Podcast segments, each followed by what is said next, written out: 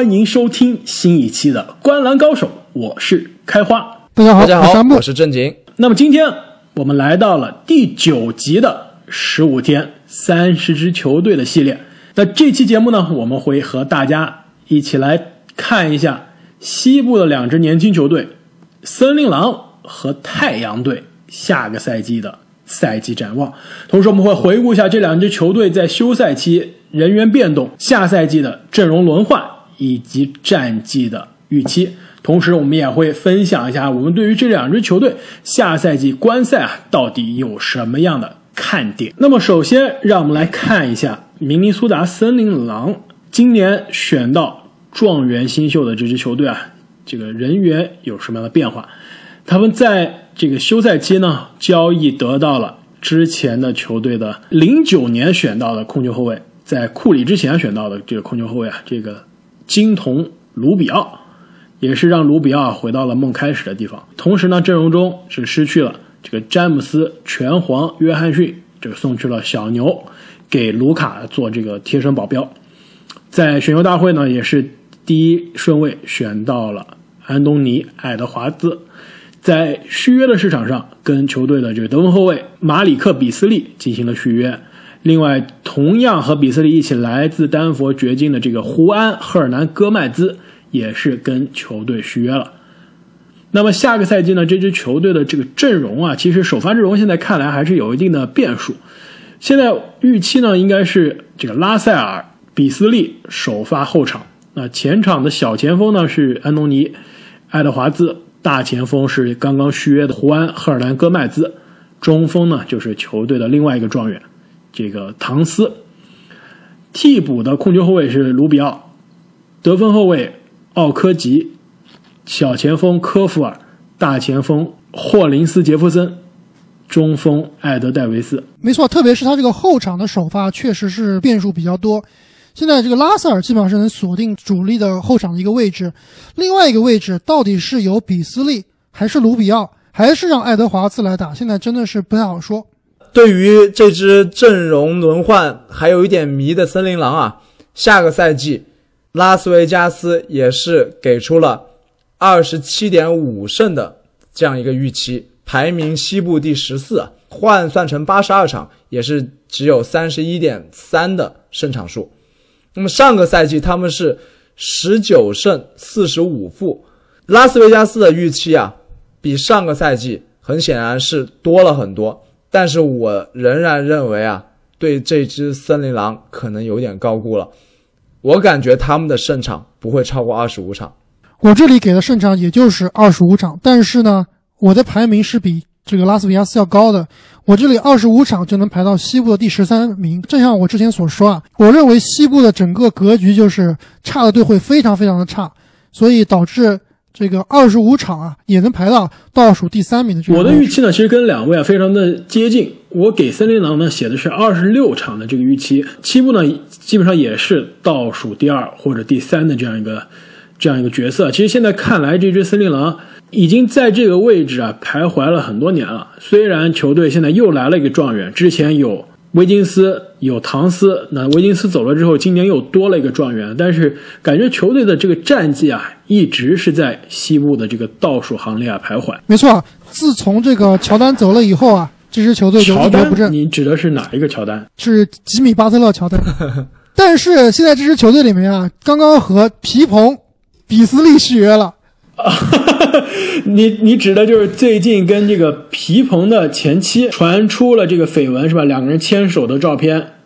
被这个狗仔队拍到了，这个马里克比斯利，而且比斯利啊，最近其实也是各种麻烦不断，之前也是因为场外的一些呃问题，好像遇到了一些这个法律纠纷是吧？说到场外啊，我感觉唐斯才是那个最可怜的人啊，他最近的新闻说。他在这个新冠疫情当中啊，失去了非常多的亲人，好像是六位还是七位？七位，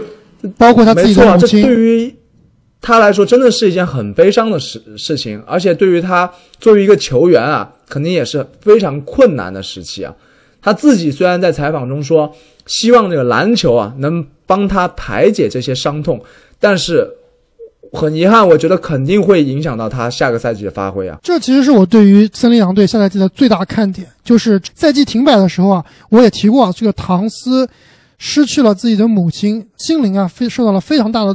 创伤。但是我当时就说啊，我说唐斯这名球员虽然是一个非常大的不幸，但是这样的不幸其实是会促进啊这些年轻人快速成长的，让自己变得更有担当、更坚强。所以我是非常看好啊，下赛季唐斯啊能够真的像大家之前一直希望的一样。其实这一点啊，我觉得呃让人非常有感触啊，就是我们在去年的。十大中锋的节目中，我当时讲到唐斯啊，我说唐斯其实他是一个场外像个这个大学生，像个大男孩，乐呵呵的这样的角色。当时我说他上这个 J J 雷迪克的节目呢，他跟 J J 雷迪克说，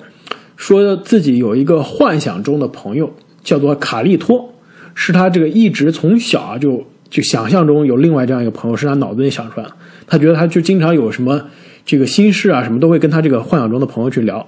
当时其实大家都觉得，哎，这个感觉非常不像一个这个 NBA 球星，感觉是像一个这个邻家大男孩的一个感觉啊。的确，他在场上呢彬彬有礼，然后呢也是非常的这个经常爱笑、乐呵呵的这样一个大男孩的角色。除了跟大力打架，还会跳。导致他的球风呢也是让人觉得有点偏软。作为这个内线啊，作为这种身材、这种天赋的内线啊。让人觉得他有一些偏软，而且防守呢不够强硬，并且呢没有你刚刚说的这个乔丹啊，这个他的之前队友学习委员的巴特勒这一股这杀气，这一股求胜心。但是在经历了今年这一些可以说是人生最大的黑暗、最大的这个最艰难的时刻之后呢，其实也是非常的希望啊，一是他可以从这一段黑暗的经历中走出来，另外呢，也就是希望啊，正如阿木所说啊，这一段经历的这个磨砺啊。可以让他更加成熟、更加勇敢的面对人生未来的挑战。那说到唐斯啊，就不得不提到队中跟他一样具有天赋的拉塞尔和爱德华兹了。那下个赛季我对森林狼的看点就是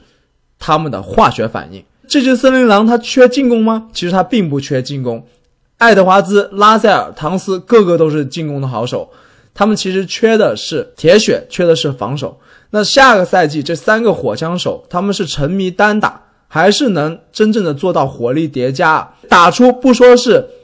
季后赛球队吧，至少是有战术风格，打出这种最具观赏性球队的风采，我觉得是我比较期待的。那你既然提到这个爱德华兹啊，其实这也是我对他们的一个看点，就是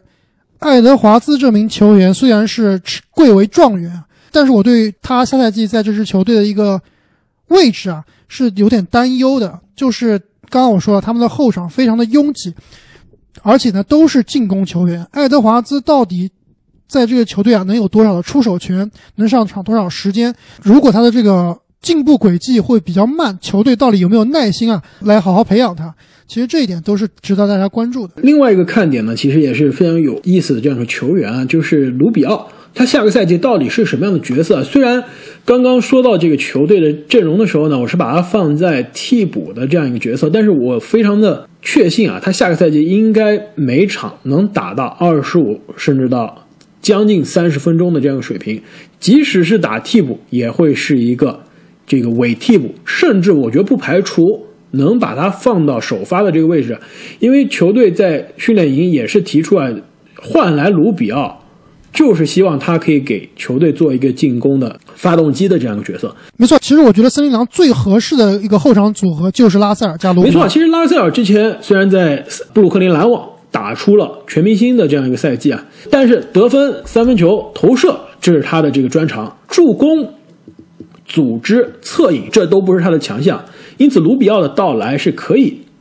填补拉塞尔在这一方面的这个缺陷的。而且这两个人同时搭档啊，我觉得还真的有那么点意思啊。一个投射这个进攻见长，另外一个防守和组织见长。另外呢，卢比奥啊也是可以给这支球队这个充满年轻人的球队啊带来更多的球队的这个经验以及这个场外的影响力。那说到年轻人啊，下个赛季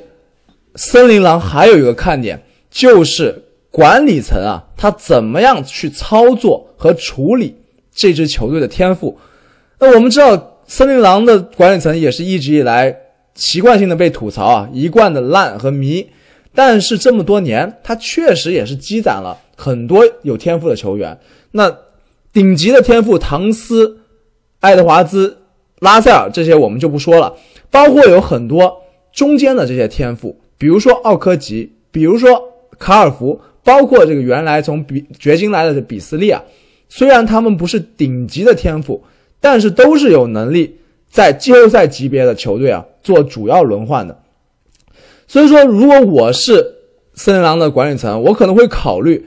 留下最顶级的天赋，把这些小的彩票换成一些有经验的球员，或者是一些集战力，来提高球队的战绩。比如说接近甚至进季后赛，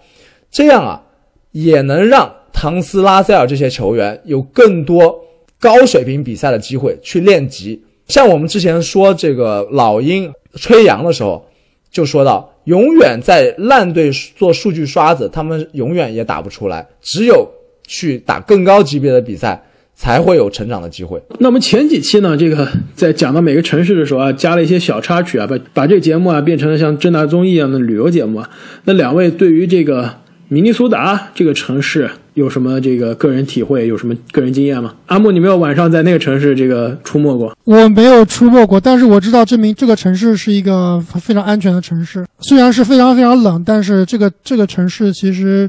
他们的基建、他们的文化其实还是挺深的。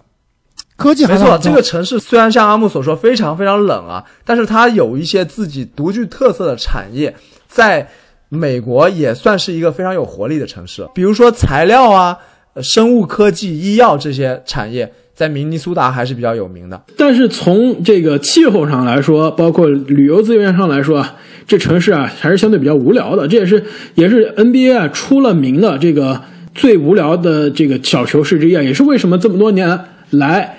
非常难获得这个大牌的自由球员，大家都不想去这个又冷又偏，然后这夜生活又不丰富的地方。没错，明尼苏达可能也是这个 NBA 球员里面最不想打的客场。一个是冷，另外一个就是你刚刚所说的，比较的无聊，没有什么。怪不得阿木啊，在这个美国混迹那么多年，但是没有去过，这一下子都说通了。没错，而且他们也没有什么好的风景啊，就有些冷的地方，他们风景很好，而且冬天可以滑雪。其实明尼苏达好像风景也比较一般。那么说到风景啊，说到这个户外资源比较丰富的这个州，那其实就不得不提到下面这个城市啊。菲尼克斯所在的也是开发的那个第二根据地，亚利桑那州。其实准确的说啊，我我最喜欢的不是这个州啊，而是那一片区域，就是美国西南，这犹他、亚利桑那、这新墨西哥州啊这一片区域。其实我跟正经也是在那儿这个开发了很多这个户外探险的这个路线。其实太阳队，你从他今年新推出的这个城市版本的球衣就能看出啊，它就是在沙漠中这个山谷中的这样一个城市啊，这个城市周边都是沙漠，然后。再开远一点，就是这个红颜色的这种岩石的峡谷，这个非常奇特的这个风光。户外的资源呢也是非常丰富。我们之前说这个七六人的这个马蒂斯塞布尔是吧？他最近从起跑开始就成为了 YouTube 的这个 Vlog 网红。那休赛期呢也是在这个 YouTube 上啊发了他在那儿这个户外徒步爬山的视频。就有兴趣的同学可以去看一下，看一下这个球星休赛期的生活，尤其是在疫情期间啊到底是干什么？另外一个球星特别喜欢去这个地方徒步，你知道是谁吗？就是太阳队的当家球星德文布克，也是边爬山边泡到了这个卡戴珊。没错啊，你这说的太准确了，就是在美国疫情最严重的时候啊，因为你你要知道吗？今年三月份我本来是要这个休假，就是要去他们要去的那个区域啊，叫做塞多纳，亚利桑那的非常著名的一块这个户外的这个宝地。然后因为这疫情的原因，我把我的这个酒店、啊机票全部取消了。结果我在这个 ins 上面看到布克跟卡戴珊两个人开着车去那玩了，让人非常的这个羡慕，也是非常的嫉妒。聊了这么多这个太阳队所在的这个地区啊，那我们再来看一下这支球队这个休赛期有哪些人员的变化。那么球队呢获得了雷霆的全明星控卫。克里斯保罗以及这个季后赛发挥非常出色的克劳德，同时获得了加洛韦、伊托万摩尔以及内德尔。阵容中呢，失去了我们刚刚呃在森林狼节目中提到的卢比奥，同时呢还有乌布雷、杰罗姆、勒奎以及贝恩斯。在选秀大会呢，球队选到了这个一个投射型的、空间型的四五号位杰伦史密斯。这个续约的市场上呢，也和萨里奇以及贾旺卡特进行了续约。那么球队下个赛季的这个首发阵容呢，应该是这克里斯保罗、德温布克、米凯尔布里奇、克劳德以及状元艾顿。替补呢，应该是卡梅隆佩恩、加洛韦、凯姆约翰逊。萨里奇以及杰伦史密斯，我觉得这个首发和替补的唯一变数啊，就是可能根据对手的对位啊，克劳德和萨里奇很有可能会互换位置，有的时候可能萨里奇会打主力，有的时候克劳德会打主力。其实如果球队需要这个更多的这个得分的支持的时候啊，可能真的是会上萨里奇，但是克劳德的这个场上经验，包括防守的这个灵活性啊。比萨里奇来说啊真的是好用很多，而且从今年这个球队的补强，就获得克里斯保罗这一点来看啊，其实，在进攻在得分上应该是需要的这个额外的帮手啊，并不多了。所以我倒是非常看好啊，克劳德可以在这支球队这个打的时间更久，并且跟布里奇一起这个承担起啊球队锋线防守的责任。因此，要不这个正经你给大家介绍一下这个市场对这支升级版的。太阳是什么样的一个期待？上个赛季太阳我们都知道，在气泡赛八胜零负，表现非常出色啊。整个常规赛也是拿到了三十四胜三十九负的战绩。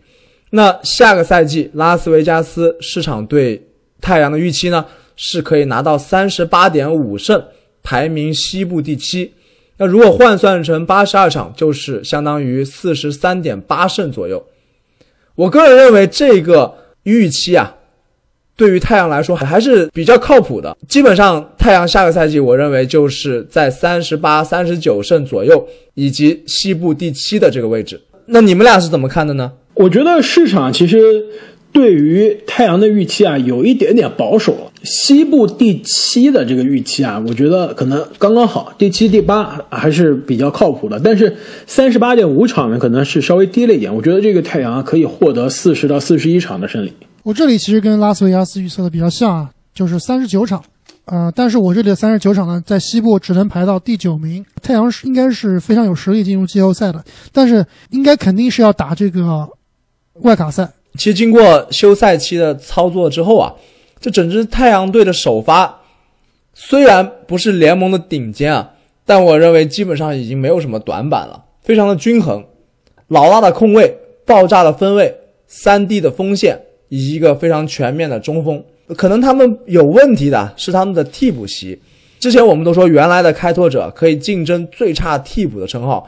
我感觉现在太阳也有这个实力啊。除了萨里奇，其他人的这个水平都是不敢恭维的。不过话说回来，终于有机会看到这个太阳。有机会重返季后赛了，而且他们下个赛季啊，肯定也是最具观赏性球队的有力竞争者。没错，我非常同意你刚刚说的这个替补阵容啊，确实是有点寒酸了，基本上是没有一个人能攻的。我预计啊，这个太阳队很有可能会让保罗。在第一节啊提早下场，然后在第一节末端呢再上来带下替补，就比较像这个开拓者双枪的这个打法。其实你说这个太阳的替补不太能攻啊，其实我这一点不是特别的同意啊。萨里奇是一个攻强守弱的，这个杰伦史密斯啊作为新秀，我们可能现在说还有点早，但是从他大学的这个打法来说，也是一个攻强守弱的。坎姆约翰逊上个赛季其实。这个乌布雷缺席之后啊，顶上乌布雷这个角色打得非常好，可以说也是上个赛季的新秀中投篮这个最稳定、最准，也是进攻上比较成熟的一个新秀。其实他配上卢比奥这个级别的控卫啊，可以通过无球跑位啊掩护，创造更多的投篮的机会。同时，这个上个赛季的替补的这个控球后卫，今年估计也会是打保罗替补的这个卡梅隆佩恩啊，其实也是一度淡出联盟，但是。真的就是靠他这一手进攻啊，非常爆炸的进攻能力，又是回到了联盟这个轮换级别的球员的这个行列啊。其实我觉得太阳的这个替补阵容，进攻是没问题的，防守才是非常大的问题。他的这个最好的三个防守者都放到首发上了，这个替补上来啊，每一个几乎都是防守漏洞。而且，既然聊到防守啊，我们在好几期之前的节目中，我们提到了这个奇才的特洛伊·布朗。当时啊，我说特洛伊·布朗他特别像西部的另外一个球员，也是二零一八年进入联盟的小前锋米凯尔·布里奇。当时阿木，我记得你也是非常看好布里奇，而且你当时非常坚决的认为布里奇其实比特洛伊·布朗是高了不知道哪里去了。要不你也来谈一下下赛季对于布里奇的期待？为什么你那么看好？就是我们知道布里奇他是一个非常好的防守者，身体素质非常好，手长脚长，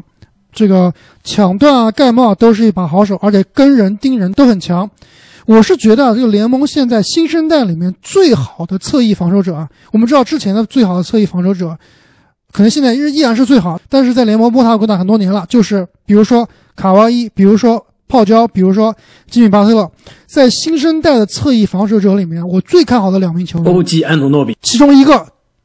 没错，就是他和你真的是跟我想到一块去了。我今天写的这个笔记啊，这个给太阳写的这个笔记，这个看点就是布里奇是否是西部的欧吉安努诺比。其实这两个人，一个一七年、一八年，就一前一后进入联盟，技能点点的都是基本上是一样的，这个三分投射。全能的防守，但是这个欧记啊，可是跟着球队已经拿到总冠军戒指了。这个布里奇感觉球队还是从泥沼中正在向外挣扎的这样一个过程。其实我觉得，如果这支球队如呃，如果下个赛季想成为一个季后赛的球队啊，布里奇应该是球队的真正的 X 因素，并且在气泡开始之前啊，其实布克当时就说啊，经过一个夏天的这个训练的布里奇啊。不仅是一个三 D 球员了，他可以组织，可以单体进攻。其实虽然在气泡中布克的这个疯狂的表现啊，并且并且球队八胜零负的这个战绩，让大家有点忘记这个布里奇的这个发挥了。但是下个赛季啊，其实整个球队中我最期待的，并不是新来的保罗，而是年轻的布里奇。确实，这个布里奇在防守端真的是天赋满满，而且他在进攻端其实打得非常聪明，他的一些切入。和这个一些就跑位啊，都可以看出这名球员他是在场上是会思考的。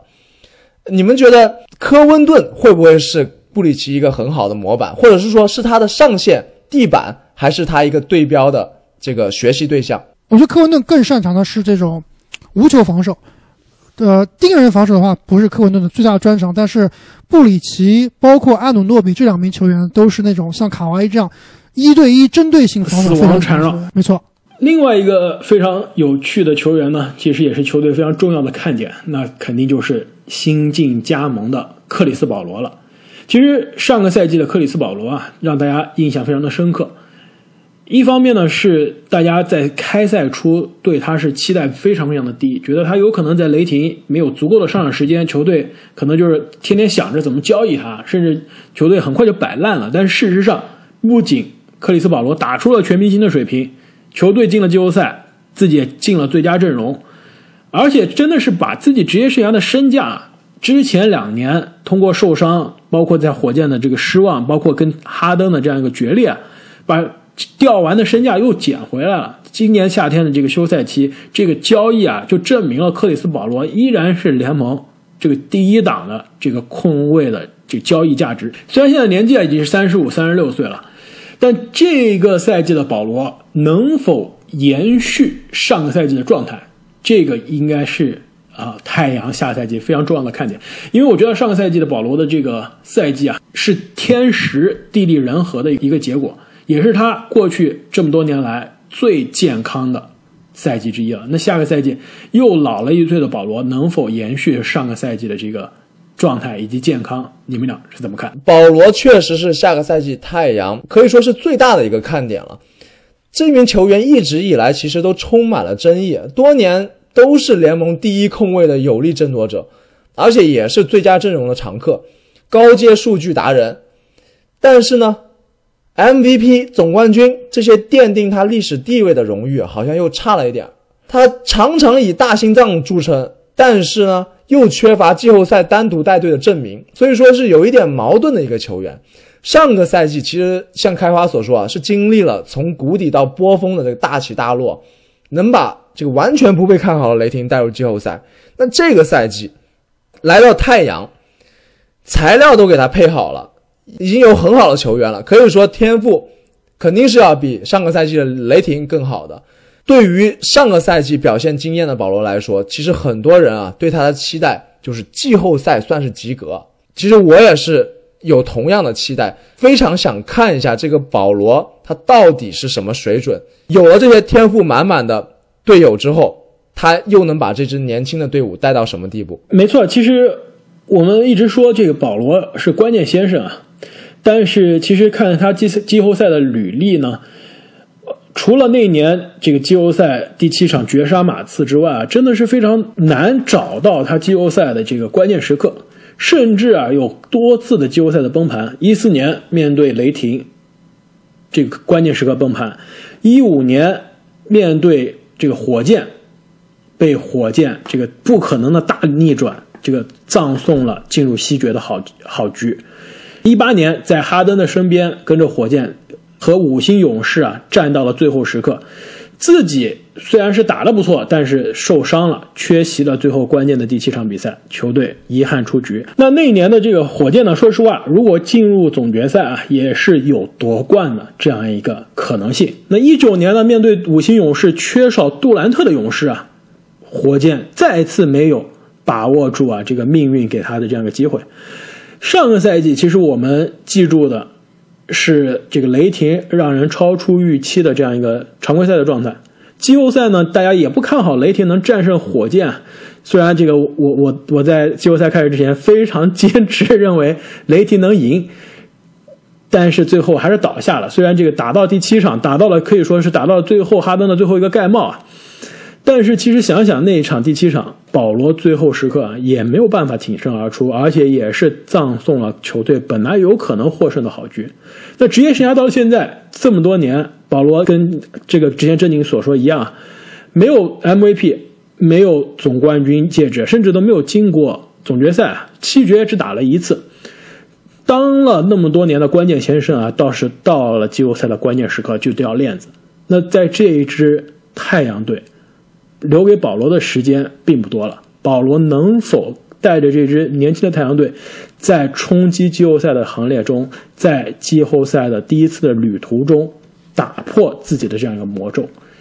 这一点啊，也是让我非常的期待。那么，各位球迷对于下个赛季的太阳以及森林狼有什么样的看法？别忘了在留言中。告诉我们，那么也是非常希望各位球迷可以给我们的节目送上五星的好评，并且把我们的频道推荐给更多身边的朋友们。那我们本期的节目就做到这里，我们下期再见，再见，再见。